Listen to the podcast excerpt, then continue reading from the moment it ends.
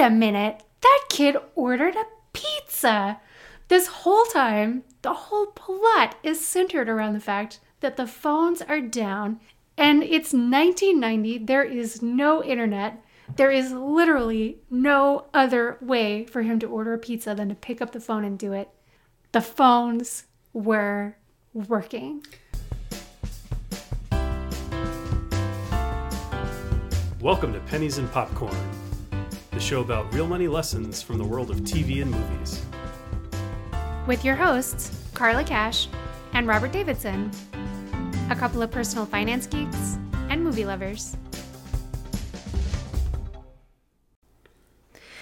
Hello, everybody, or should I say ho, ho, ho, everybody. It is our holiday episode of the Pennies and Popcorn Show.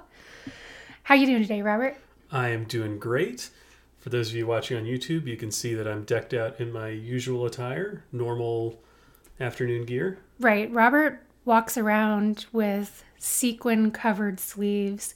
I would say a good 80% of the time. That sounds about right. I think it's my superpower. Yeah, yeah, you can really pull off those sequins. I, on the other hand, do not normally wear a Christmas story themed sweatshirts that have sequin bedazzled sleeves. So I am dressed up for Christmas. Robert's just wearing like what he wears on a normal Tuesday afternoon. So I appreciate you joining my sense of fashion. yeah, you're welcome. You know, every now and then I throw you a bone.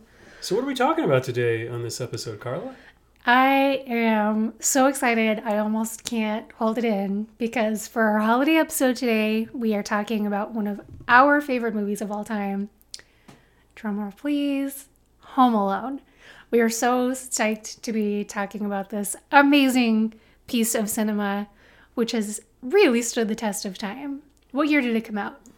Uh, so, was 1990. You, you called this one of our favorite movies, Christmas movies. And we were children, of course, when it came out. So, it- Yes. it, struck a chord close to, close to home for us. But it did for everybody. Oh, yeah. Did you know that this? I didn't know this till we were preparing for this show. At the time, it was the third highest grossing movie at the box office in history.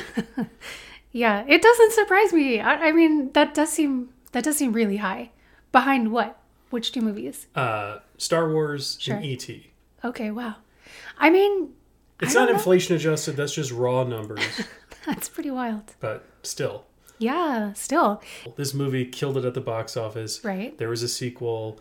There was a, a Home Alone 3, and then there's a new movie coming out with Home Alone this year in 2021. There is. Uh, totally different. Although I think, is Buzz in it? I don't know if Buzz is in it. I know that Aisling Bea, the Irish actress whom I really like, is in it. She's fun. She's great. Okay. But back to Macaulay Culkin. So, huge commercial success with Home Alone 1. Yeah.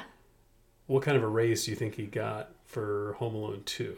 Uh, 2x, Oh my gosh. 3x? What, like, how, what kind of a raise do you think Oh, he got? it has to be just huge. I mean, he was pretty much unknown when Home Alone Uh, he was in Uncle Buck before that.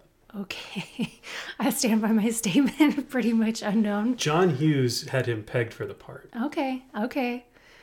Nevertheless, I am guessing he made very, very little on Home Alone 1. Like, okay, so you said an $18 million budget overall?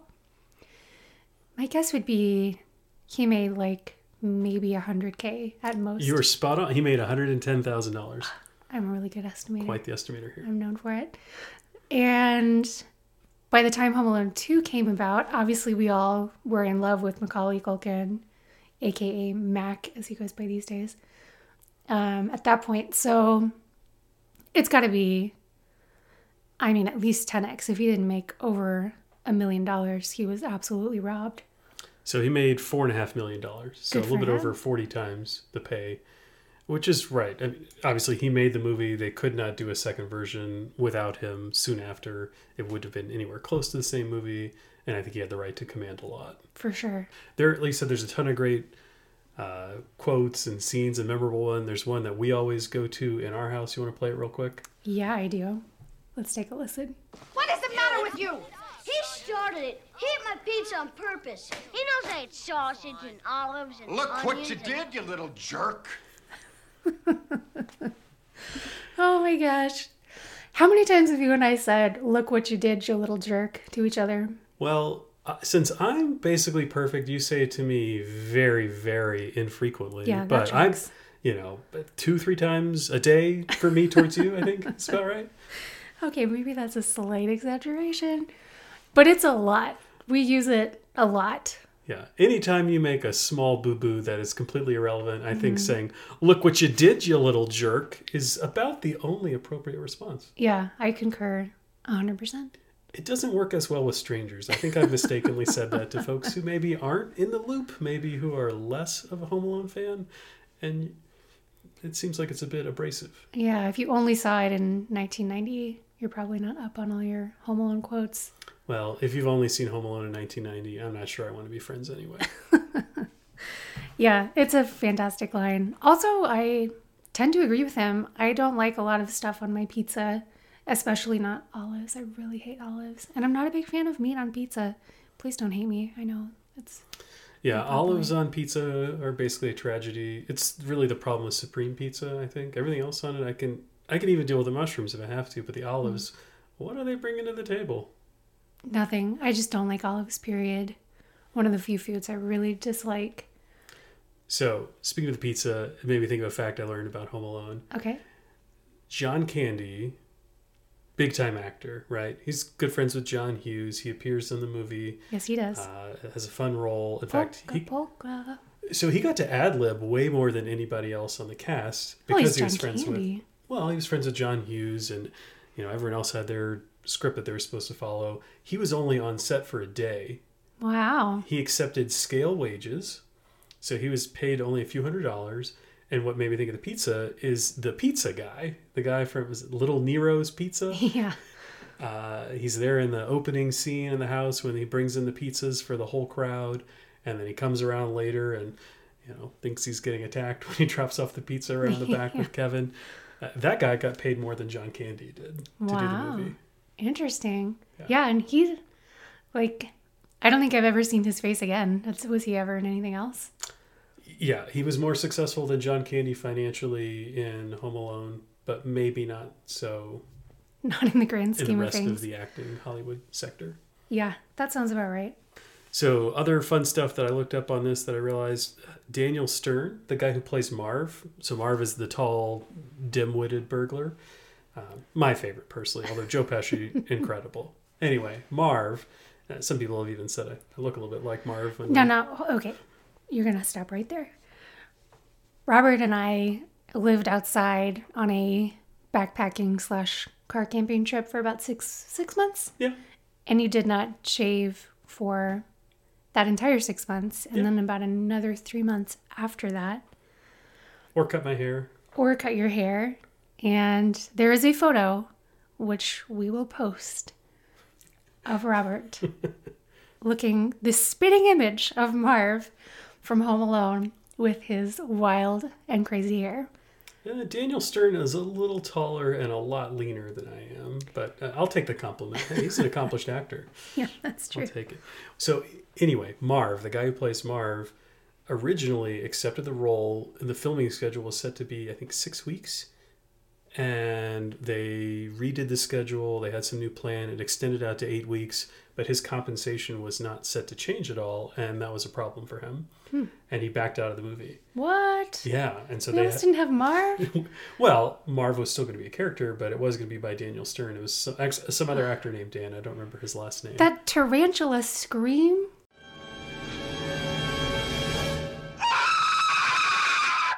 Which is so wonderful, would not have been the same with any other actor. Uh, no, it wouldn't have been. And what they found out is with some basic screen testing with him and Joe Pesci, the the backup Marv, it, it wasn't the same. The chemistry wasn't there, and they had to convince Daniel Stern to come back and do it. It was a good call. Wow. They made the right call. I am sure that it broke the heart of backup Marv, but Daniel Stern, we love you. My other fun fact, and this is so heartwarming, I almost can't stand it. So, the actual Home Alone house, which we're going to talk about a little bit down the road, is in Winnetka, Illinois. And it attracts like a massive amount of tourists every year, people coming to see it, especially, of course, around the holidays. Sure.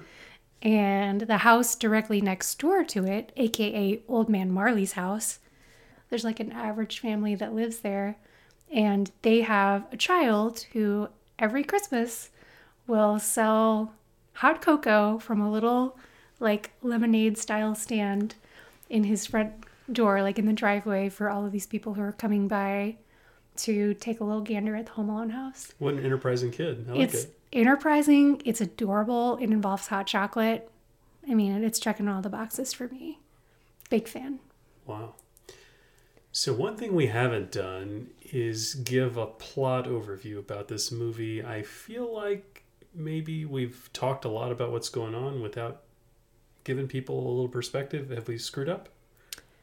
I don't think so because it's Home Alone. Um, yeah, it is very difficult for me to imagine that anyone is listening to this without knowing a basic plot summary. But what the heck? Let's, for the, you know, half a percent of the human beings out there who haven't seen it recently and don't know what happens in this fabulous film. We've got a family gathering together for Christmas. Peter is Kevin's dad, aka Macaulay Culkin's dad. Basically, Peter had a brother who was transferred for work to Paris, and the entire family is going to go to Paris to visit them. That is like the initial setup of the movie. And not everybody in the McCallister clan ends up going to Paris. And this is a 31 year old spoiler, which doesn't feel like a spoiler at all because it's literally in the title of the movie. Kevin McCallister gets left behind, he gets left home alone, and doesn't make it to Paris along with the rest of his family. Okay. Have you ever been home alone? Not that I can remember, no. I've got pretty great parents. I mean, you've never been left behind. No one's forgotten about you. I mean, I'm pretty great. I don't think I'm. No one could forget me. It's Okay. Fair enough. Not that I can remember, but probably at some point. I've been home alone. It was on a day when I wasn't wearing sequins, so I, it's not surprising that people forgot me. This is why you wear the sequins. Yeah, it wasn't for my family. Who I'm also from a large family, much like Kevin. Uh, but my parents were better at counting, I guess, or they loved us enough to, to make sure we were all there.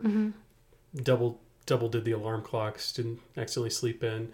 We also didn't take any Christmas trips to, to Paris, so there's a little bit less urgency there.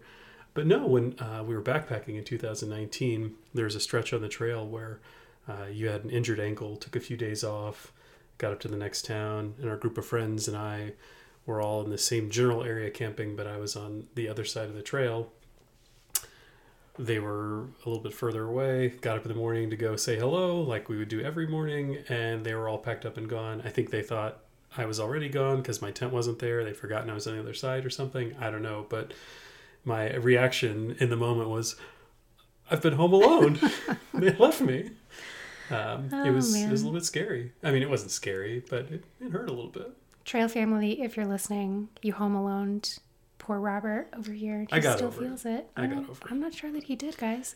Anyway, let's zip along in this plot summary. So, the basic gist of the movie is they leave Kevin behind and they got to go back and get him, which is a challenge. Meanwhile, there's some terrible stuff going on in the neighborhood. People are breaking in, causing all kinds of trouble. Havoc. But they're pretty clever criminals, right?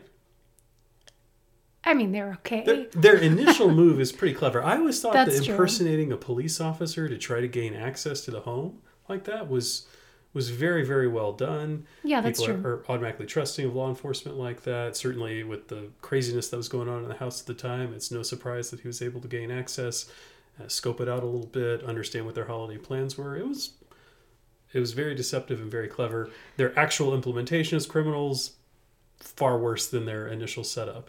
Yeah, that's true. Although I will say that post Home Alone, I don't think that move would work anymore. Right? If you had a cop show up to your house, wouldn't you immediately think of Harry and be suspicious? I mean, if his gold tooth glints in the light like That's that, true. That's a dead giveaway. definitely. So we have a fun clip where the mom is inadvertently revealing the whole family's plans to Joe Pesci, the criminal Harry. You want to play it? yeah, let's take a listen. Having a reunion or something? Oh, no, my husband's brother transferred to Paris last summer, and both of his kids are still going to school here, and I guess he missed the whole family. He's giving us all this trip to Paris for the holiday so we can be together. You're taking a trip to Paris. Yes, we hope to leave tomorrow morning. Excellent. So we've already established that this trip to Paris is for 15 people, right? Yes, we have. Four adults, 11 kids.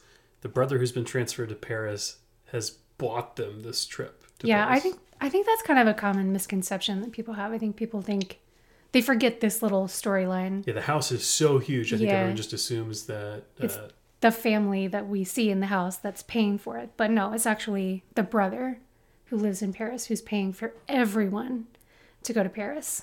okay, so a trip to Paris for Christmas for two is expensive. a trip to. Paris for Christmas for 15 is absurdly expensive. Mind blowingly expensive. Yeah, so we looked into this, right? It- We're f- putting this together here in early December. Maybe we should have looked a few weeks ago to get optimal flight pricing. But if you tried to go from O'Hare Airport, Chicago, to either airport in Paris, for 15 people, with four of them flying first class, 11 in coach, it's going to cost you 40 grand. Like, there's no way, there's no getting around it. Like I almost threw up a little. That just makes me want to die. Yeah, I mean it is a, a hefty price tag, no matter what. Uh, I think there were a couple of airlines where the first class tickets weren't were maybe two and a half, three times the price of the coach tickets. Uh, there were oth- so if you like mix and matched your airlines and didn't fly the kids with the adults, maybe you could save a little bit of money if the adults had to fly first class. I, I would say that you know if I were going to buy tickets for family to fly from Chicago to Paris, I probably wouldn't put the the adults in first class. That probably added an extra twenty grand in today's dollars. Oh yeah, Oh my gosh. for the premium for four first class tickets over over a coach ticket, probably. That does not feel worth it to me. that is such an astronomical sum of money. I mean, just think about that is I think that's a little bit higher than the average sal- no, maybe it's a little bit below the average salary average annual salary for an, an American today. That's like I mean, you're working for almost an entire year to pay for that. Not I assume that this guy makes dramatically more than the average salary if he is springing for this kind of a trip. It's quite generous. It is. Let's hope that the job that he got transferred for is maybe he plays like professional soccer. I don't know. I'm trying to think of a job where you're getting just paid tons and tons of money. I feel like the actors we see playing the fathers are too old to be professional sports people. Yeah, So- definitely the, his kids would be a bit old Yeah, for sure. doesn't Professional soccer coach. perhaps. Yeah, maybe he is Ted Lasso. But I don't know. It is a frightening sum of money and it just makes my head hurt to even think about it. So, one thing that I think is interesting to consider is they're spending this ungodly sum of money for how long of a trip? How long do we think the family is likely to stay in Paris? We don't we, we actually have a little bit of data on how long they might be staying because a little bit later in the film we hear her trying to exchange her ticket which we hear is for a Friday for the coming Friday Yeah, if we look at the calendar from 1990, I think Which we concluded it was what about six days is how long they were going to be there. yeah the Friday following Christmas is December 28th in 1990 And they're departing the morning of the 22nd. We're pretty sure about that. Which means, in all likelihood, this guy is paying for these people to come to Paris for, Five I mean, days. yeah, 'Cause there's a travel day. really more like four. If you're flying on the 22nd and you're flying on the 28th, Well, maybe it's a night flight on the 28th. that's possible. It's possible. But I mean, let- Let's optimistically say it's six full days, even though it, it's clearly not. yeah. I just can't imagine that value trade off. It just doesn't make even the tiniest iota of sense to me to spend $40,000 for realistically four days and realistically taking into account the jet lag that they're going to be fighting. that they'll probably be almost over on day three, also known as the day before the day they leave. I mean, that is just the most terrible use of funds that I can possibly imagine. Yeah, I mean, it. We'll give him a little bit of a break because he's putting them up. It seems like in his own apartment, so at least this trip is a little bit cheaper than it otherwise could be because they're not they're probably not eating out as much as people would be on a normal trip to Europe. They're not paying as much for lodging as people normally would be.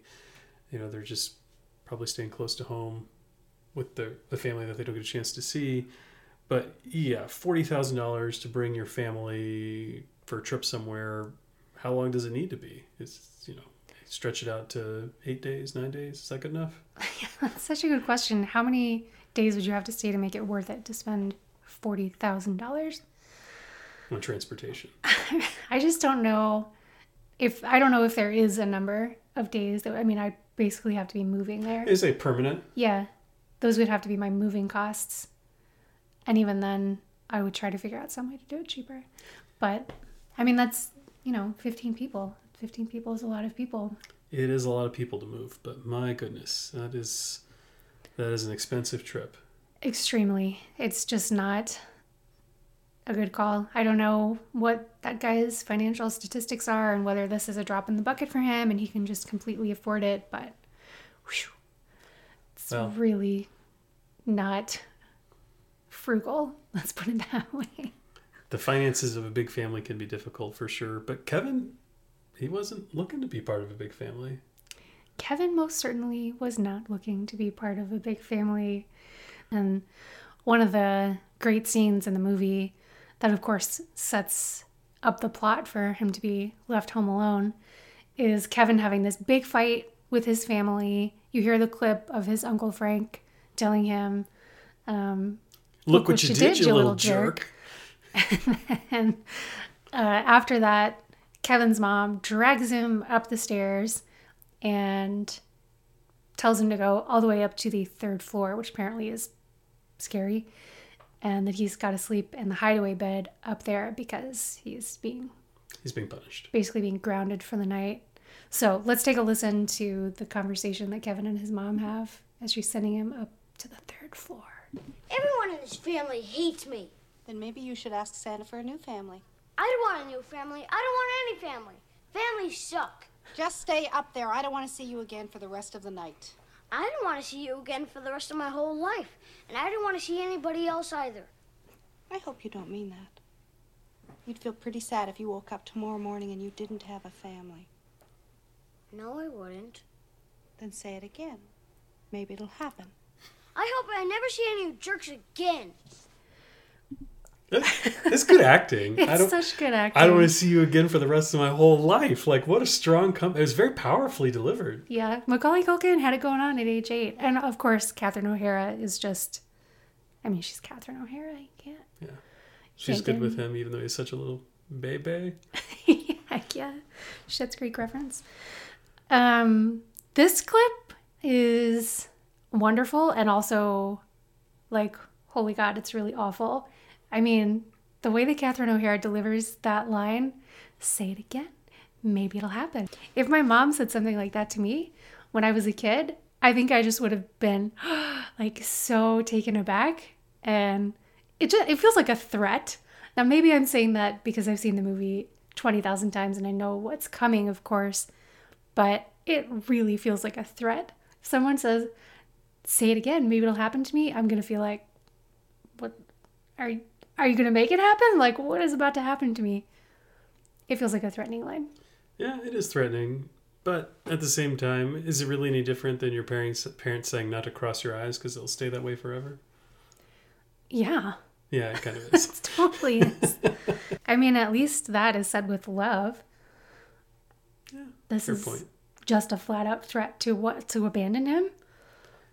Look, I mean, Kevin was being a brat. He spilled the milk on top of all of the airplane tickets. And I get it. And she does have 15 people in her house, and it is the holidays, and they're packing for a trip, which they are clearly not ready for. I understand the pressure that poor Catherine O'Hara was under in this situation. I'm just saying, it feels like a threat. All right. Well, let's hear a little bit more about Kevin's thoughts on not having a family. Yeah, this is one of my favorite clips. Let's take a listen. This house is so full of people. It makes me sick. When I grow up and get married, I'm living alone. Did you hear me?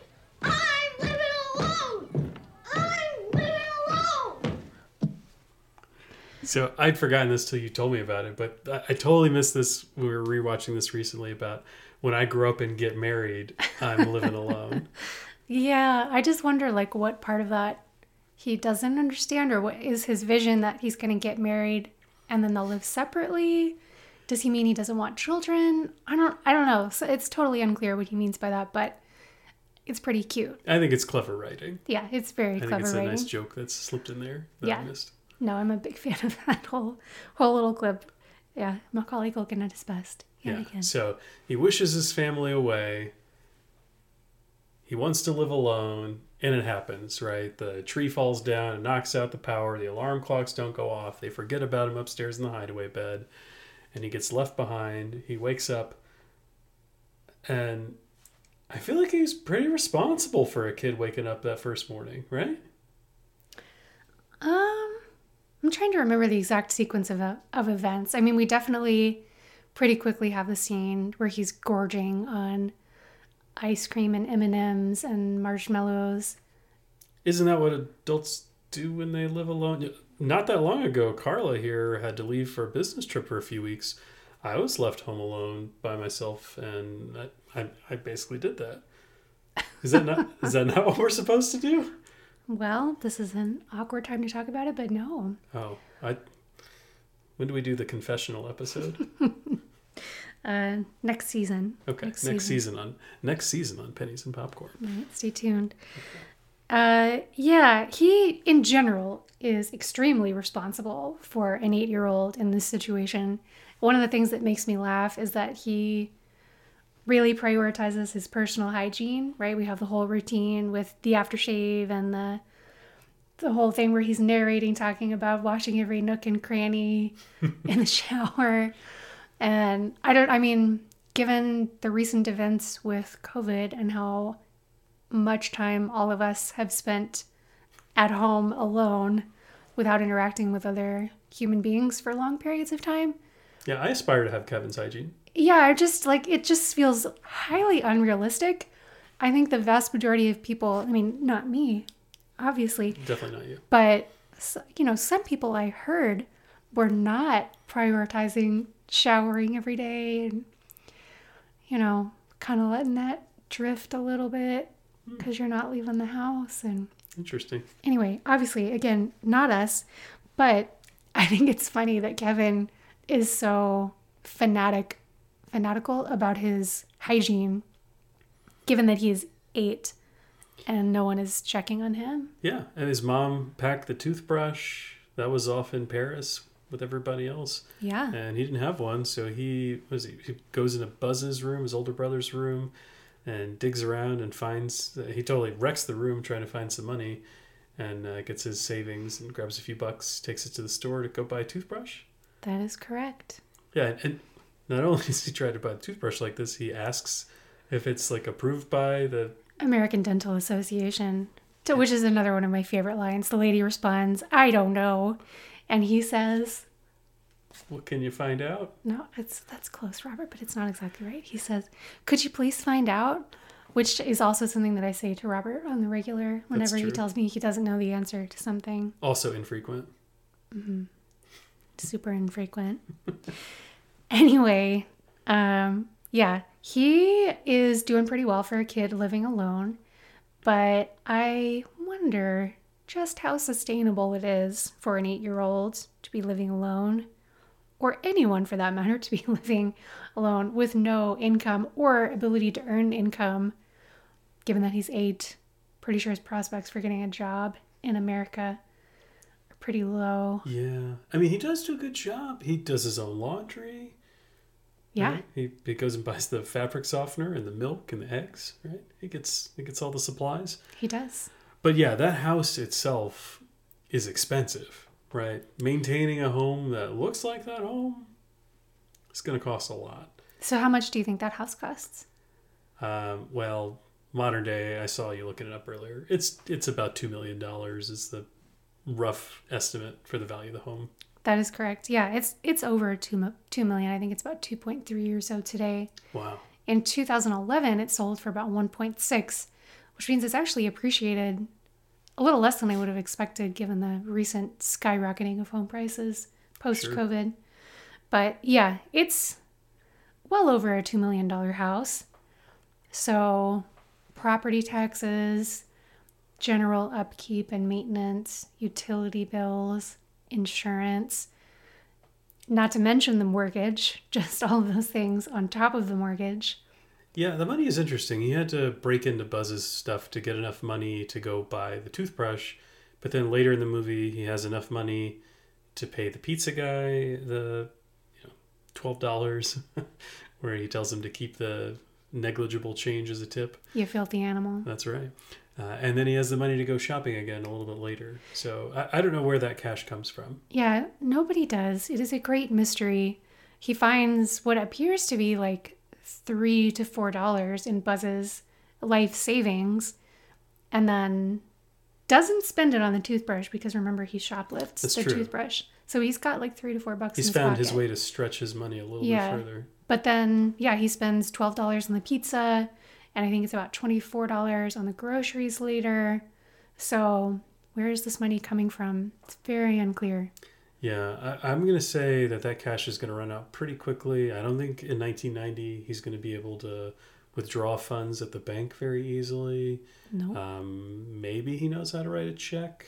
I don't know. I would seems- be very surprised. Skeptical. Yeah, doubtful that he'll be able to pull that off. Um, yeah, the power's going to get shut off pretty quickly, I think. Uh, there's going to be a bank foreclosure. He's going to get a lien from not paying his taxes, and it'll go into some kind of tax foreclosure eventually. Yeah, I, I don't think Kevin could pull off a living alone for very long.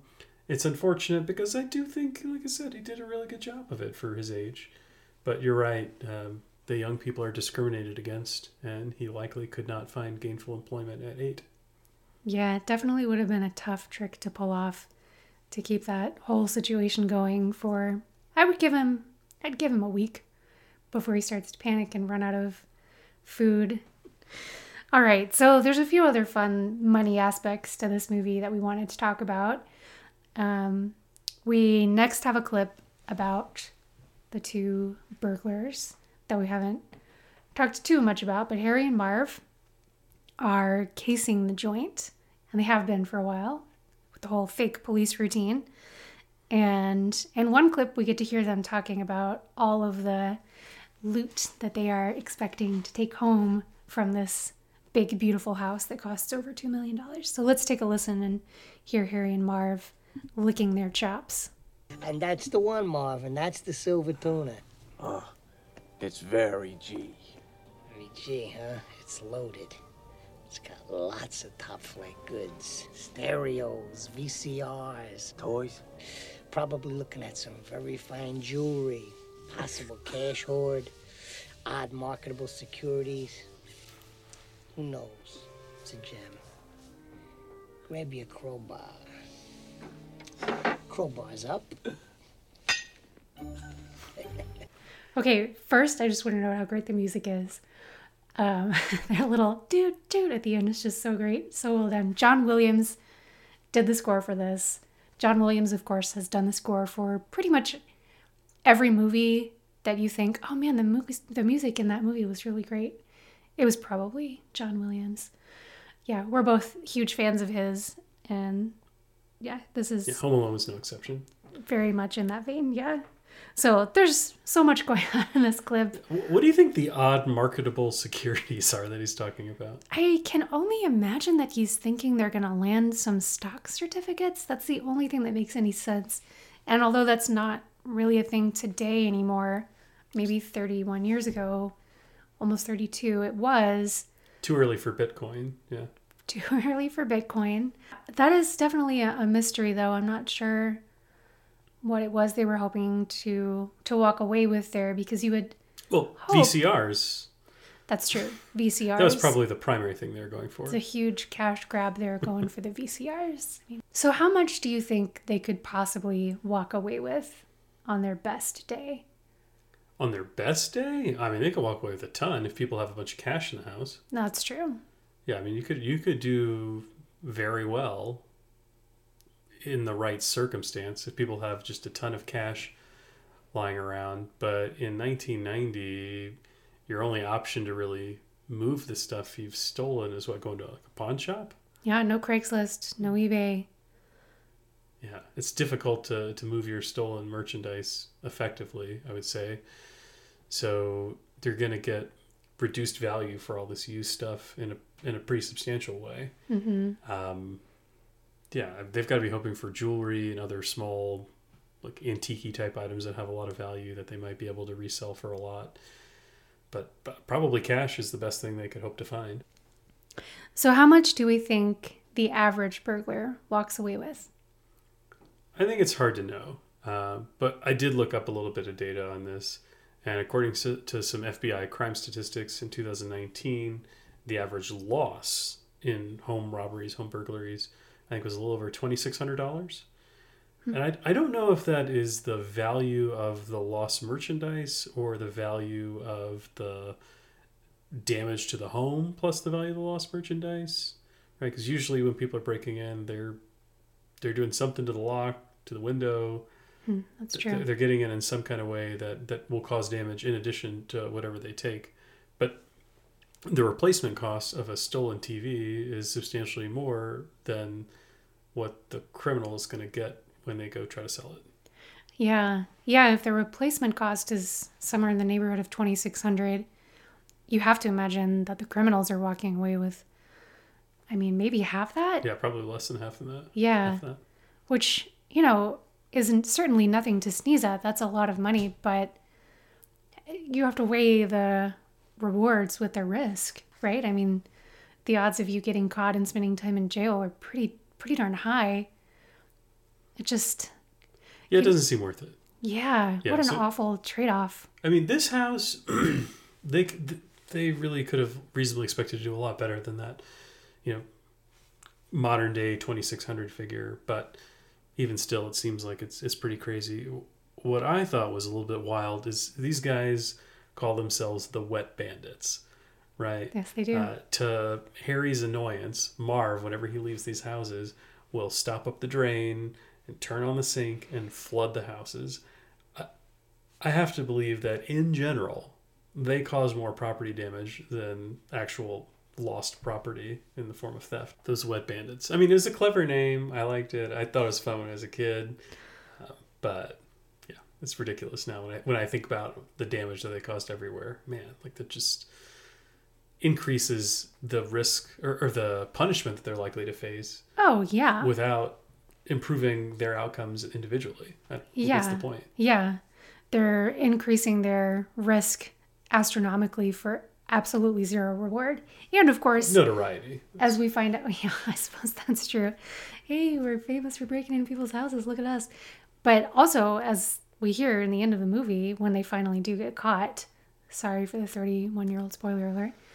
Um, when they do get caught, we hear the police telling them, We know every house you've hit because you have this trademark of leaving the water running.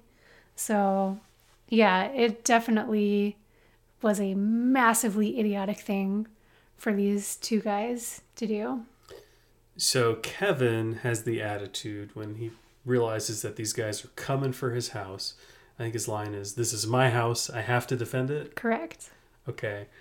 Well, Carla, when you're not hosting Pennies and Popcorn, you're an attorney. You went to law school. Yes, I did. Can we talk a little bit about uh, the way that he booby traps his house, the way that he defends his home? Like, what's what's the legal story about all this? This is such a fascinating topic. So, just by coincidence, I happen to have a torts textbook here from my very first year of law school, which, if you're watching this on YouTube, you can see is beautifully tabbed because I'm one of those dorky people who is obsessed with school supplies, and it made me really happy to tab up my book like this. So, all we have to do is flip to the booby trap tab, and we can find a really interesting um, she's excerpt. joking. You think she's joking about the booby trap tab? This is actually in this law book, and I remember you know, 15 plus years ago when you were in law school reading this section while I was visiting you over the weekend and just immediately thinking of Home Alone. So Yeah. It's quite fitting. Yeah, you definitely can't talk about booby traps without thinking of Home Alone. But we, I'm not kidding about this part. We really did cover this in my torts class um, because this is a thing that real people have done, not quite in the same way that Kevin McCallister did, but there is a case that's very famous. I'm pretty sure almost every law student reads it called Katko versus Briney. The Supreme Court of Iowa um, decided this case in 1971. And it's an interesting little case. Basically, this poor guy um, had his house broken into over and over and over again, and he was just completely fed up with it. So he set up a spring gun to basically shoot anybody who was breaking into the property. And he apparently did have at least a little bit of heart because he chose not to aim it at the vital organs up high, but down pretty low. So this is a direct quote from the guy. He admitted that he aimed the gun lower, quote, because I was mad and tired of being tormented, but did not intend to injure anyone. um, which seems blatantly false. He clearly intended to injure people. He just didn't intend to kill them. Sure. But in any event, he sets up this spring gun and tries to, you know, have this powerful deterrent against anybody who's trying to break into his home. And somebody tries to break in, as of course there wouldn't be a case if somebody hadn't, gets injured by the spring gun and actually sues the guy who set up the spring gun and injured him. So the question is can you be liable for setting up a booby trap when it's a criminal who's breaking into your house? They don't have the right to be there. Do you have a right to set up a booby trap? What do you think the answer is, Robert? Well, 2005, Robert remembers reading this. so, What do you think the answer should be? um, I think the answer should be you you shouldn't be able to use lethal force to go stop someone from stealing your money. You should be able to make them step on some plastic or some glass Christmas ornaments and injure their foot when they're barefoot. You should be allowed to let them step on a, a nail after they've stepped in a bunch of steps covered in tar and removed their shoe five steps up. I'm okay with that. The blowtorch to the head, eh, that's a little bit across the line if we're going to take it in the Home Alone reference, but I don't know. Um, How about a paint can to the face or an iron falling from like 20 feet above? Well, that that seems a little dangerous for a lot of people. There Um, could be there could easily be people who are there for acceptable reasons who shouldn't be subject to those kinds of harms. Yeah, so I, I think yeah. we're trying to weigh the pros and cons of a society where we are just trying to defend our property, not just def- not defending ourselves. Uh, you, really shouldn't be able to do anything that severe. Property just isn't worth it. But that's Yep. that's my my take. Well, the Supreme Court of Iowa agrees with you, Robert. Well, t- to an extent, I think you're actually much meaner than the Supreme Court of Iowa would allow you to be. They would also not be chill with you letting people step on nails or glass, maybe micro machines. If you're just, you could put Legos out and make people step on people Legos. slip on the floor. Okay. Yeah. But so here is an excerpt from the case. Um, they say the law has always placed a higher value upon human safety than upon mere rights in property. It is the accepted rule that there is no privilege to use any force calculated to cause death or serious bodily injury, Robert, to repel the threat to land or chattels. That's an old word that just basically means stuff unless there is also such a threat to the defendant's personal safety as to justify a self defense. Okay. Well, I'm going to still hold my position that a single nail through the foot, a minor puncture wound, I'm going to call that serious bodily injury. eh, Do you want to jam a nail through the bottom of your foot? I I would think prefer so. not to, but mostly just because the tetanus shot sounds unpleasant too. Yeah, I'm going to call it serious bodily injury, and I'm not going to have any hesitation about it. You don't even need hospitalization for that. I mean, you could need hospitalization for that, depending on how deep the nail went. It's just not a good call. Okay. I, I won't do it, I promise. So the bottom line is that it is not a good idea to set up booby traps. It is generally illegal under most states' law, and you could potentially be criminally liable for it. You can definitely be civilly liable for any damage that you cause. And I mean, as you were pointing out, there are really good reasons for this, right? Who knows who could be coming into your house? It could be someone like a firefighter or a um, first responder of any kind, some kind of um, medic, anybody who could be coming into your house for a perfectly innocent reason. Or maybe you're out of town and there's a gas leak coming from your house. I mean, there are a number of legitimate reasons that You, you could forget that you left the iron there connected to the light bulb and you have someone over and bonk. Yeah, that would be really, really bad. Yeah. Also, you could have a little child wander onto the premises who doesn't have any culpability, doesn't realize what they're doing. And as you pointed out, life, and as the case points out, life, property, life, property. I mean, it's a pretty clear winner there as to what, you know, what should have the priority. So you cannot threaten people's lives or health just to protect your stuff. Fair enough. However, Kevin McCallister is not just protecting his stuff. At least at a certain point, they are clearly coming after him directly. Also, Kevin McCallister is eight years old, which would definitely be a factor as to what liability he could have and what state of mind he's got. So, Yeah, he's he's doing more than protecting the house. He's definitely protecting himself the entire time, right? They're trying to break in while he's there. Um, they've already impersonated a police officer. I think it's it's pretty clear that he could be in a lot of trouble. And at some point, they start yelling, "I'm going to get you, you little kid!" or Oh yeah, like no. that. At a certain point, it is clearly physical self-defense. But at the beginning, I don't know. It's a gray area because Kevin does not have to be there. Yeah, he could just He leave. goes next door at some point in his little escape plan and is just fine. yeah, he could Also, he could have stayed at that church where he was. Like there was absolutely zero requirement for Kevin to be in the house. Also, It was his house. He had to defend it. yeah, that's my point. He's defending the house. He's not defending himself. Yeah, he chose to be there. He overheard the criminals specifically say that they were coming at nine o'clock, and he ran home to beat them there so he could be there before they came. You know, I, I bet John Hughes in his first draft just had him stay at the church the whole time and uh, let the criminals rob the place and uh, end of story. But Macaulay Culkin, being the, being the clever guy that he is, decided he wanted that payday in Home Alone 2 and decided Right. to just ad lib that whole series of scenes with the booby traps. That's probably what happened. That's probably what happened. I mean, look, I'm not complaining. It's a fabulous movie, and I love the booby traps. They're fun in a way that very few things are that memorably fun. but nevertheless, it was not a good call in the real world, and you could end up in a torts textbook enshrined forever in the memory of law students for decades to come if you do this. So don't be that guy. Don't do it. All right, well, let's take it back to the money side of things because there's still another fun money thing that we haven't talked about yet, and that is the quest for the mom to get back to rescue Kevin. Right? Indeed.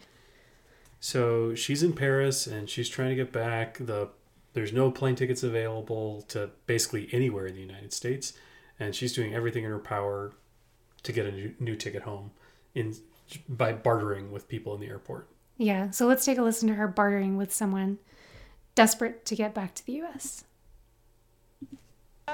So we have the $500, the pocket translator, the two first class seats. That's an upgrade from your coach. Is that a real Rolex? Do you think it is? No. But who can tell? I also have a, a ring. Oh, that is beautiful. Come on, Irene, they're boarding.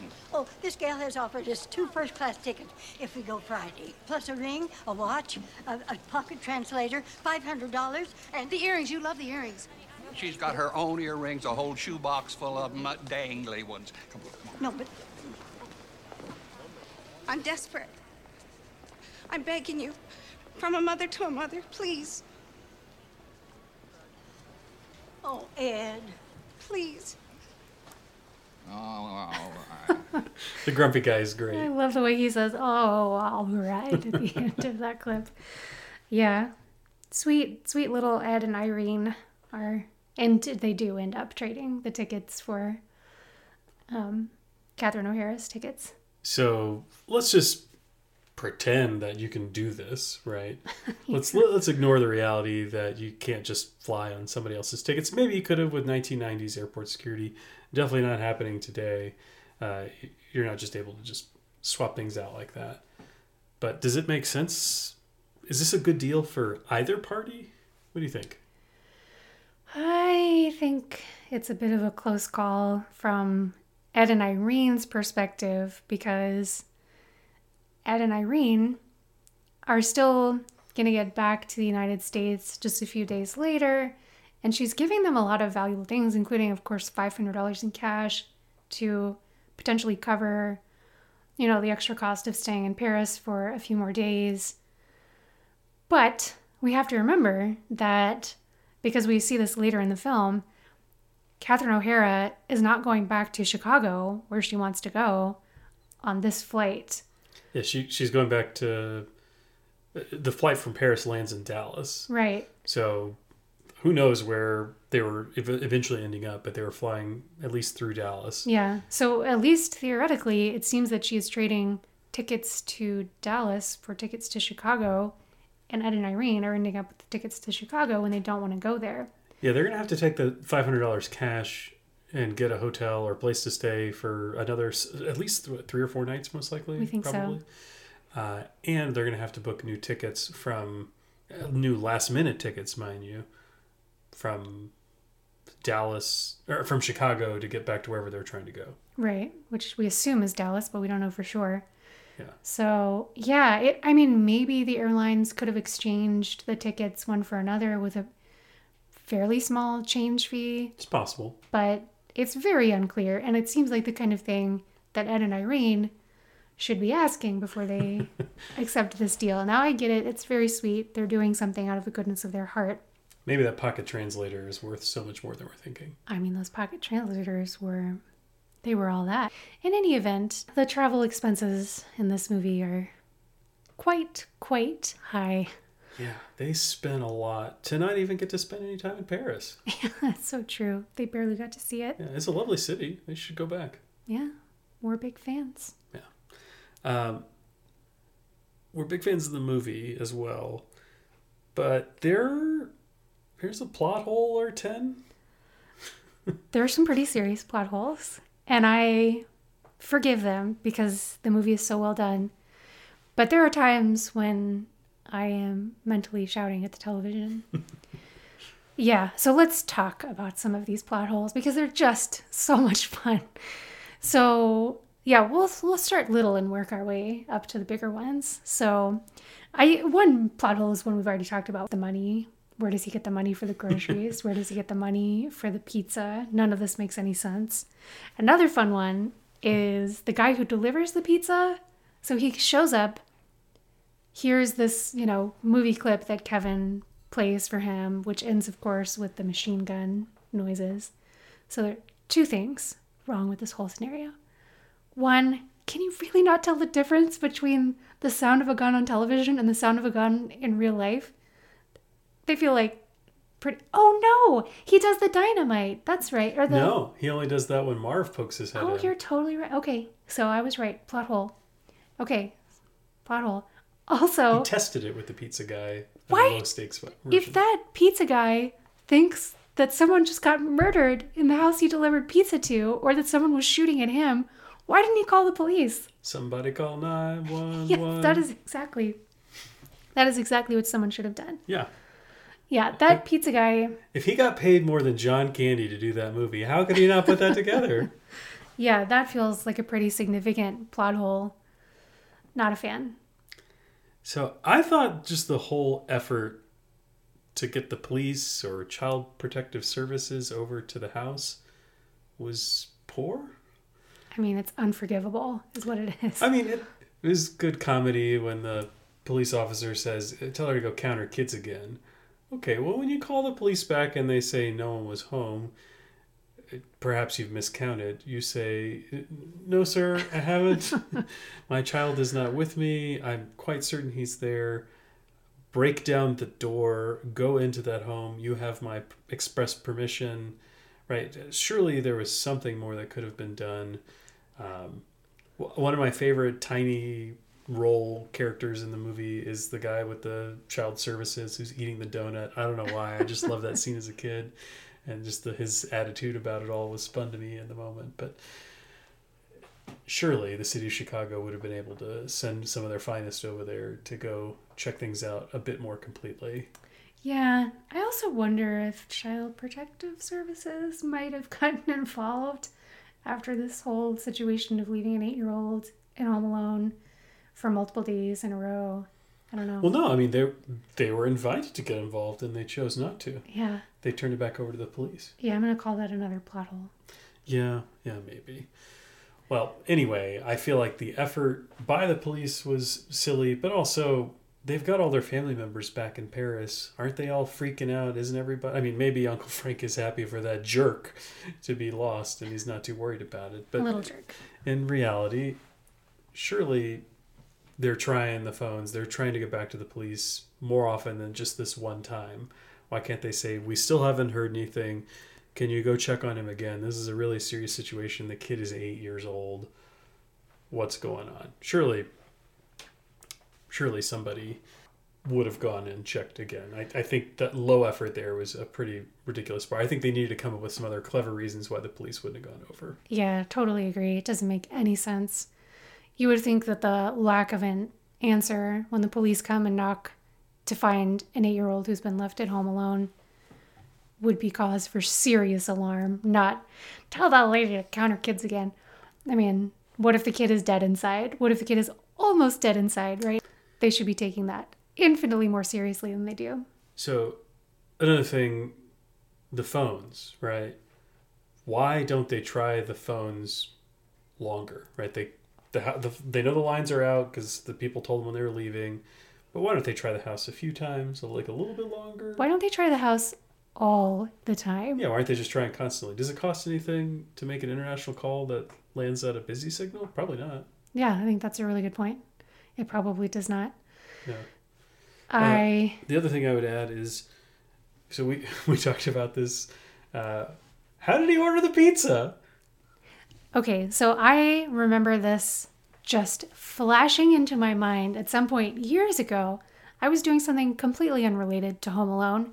I don't even know if I'd seen Home Alone recently. But for some reason, I just had this awakening moment where I thought, wait a minute, that kid ordered a pizza. This whole time, the whole plot is centered around the fact that the phones are down, and that is why the parents cannot get in touch with their child. And it's 1990, there is no internet. There is literally no other way for him to order a pizza than to pick up the phone and do it. And he orders a pizza. The phones were working. Period. Yeah, that was by the second night. Why has no one called the house Yeah. and and tried to reach Kevin at this point? Why why haven't they tried that? Yeah. If the police aren't helping them, why aren't they trying to help themselves and see if they can get a hold of Kevin Yeah. away? Or these lazy policemen who were like half heartedly knocking on the door and waiting for 17 seconds before calling it. Why weren't they calling the house more often? Somebody should have been calling that house and somebody could have picked up because those phones were working. Agreed. So there we go. Kid orders a pizza. That's all there is to it. Okay. I rest my case. Yeah. Case rested. Another issue why didn't Kevin call the cops? Like, way earlier. As we pointed out, these burglars gave him a specific time in which they would be entering his home They made an for appointment. purposes of burglarizing it. And instead of telling someone, he sets booby traps. Yeah. I do love the idea that they made an appointment and he made a plan. So remember how fast everything goes as well at the final moment? This so is the he's- last thing on my list. He's in church, right? Yeah. And he leaves and we hear the bell toll, and that's the only thing we know about what time it is. Uh, He's already visited Santa that night in the dark. He goes to the church. He talks to old man Marley. They have a heart to heart.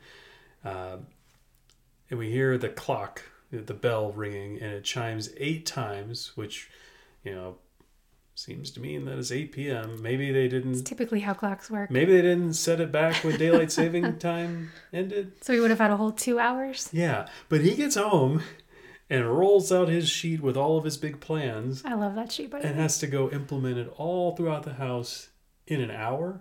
If I could have Kevin Malone level Kevin Malone, wow. You don't want Kevin Malone. I do not want Kevin Malone want level Kevin productivity. McCallister.